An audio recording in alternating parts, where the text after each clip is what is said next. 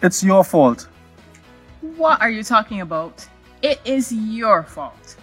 Your memory is selective. This happened because of you. No, no, no, no, no. It is definitely your fault.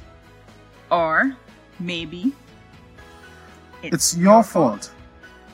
When things go wrong, it's easy to look for someone to blame, especially when we hurt. We can be so overtaken by our emotions that our eyes are clouded and we cannot see a true reflection of ourselves. True. Sometimes we need to be honest with ourselves and ask the question How have I contributed to this breakdown? Yeah, yeah, yeah, I know that is not what you want to hear, but take a deep breath, look in the mirror, and ask yourself where have I gone wrong and what can I do better going forward? Now, when you have assessed those places where you've gone on a deep dive in error and fault, you have to be big enough to accept responsibility for your feelings. But when you do that, be sure to do so with grace. That means you forgive yourself.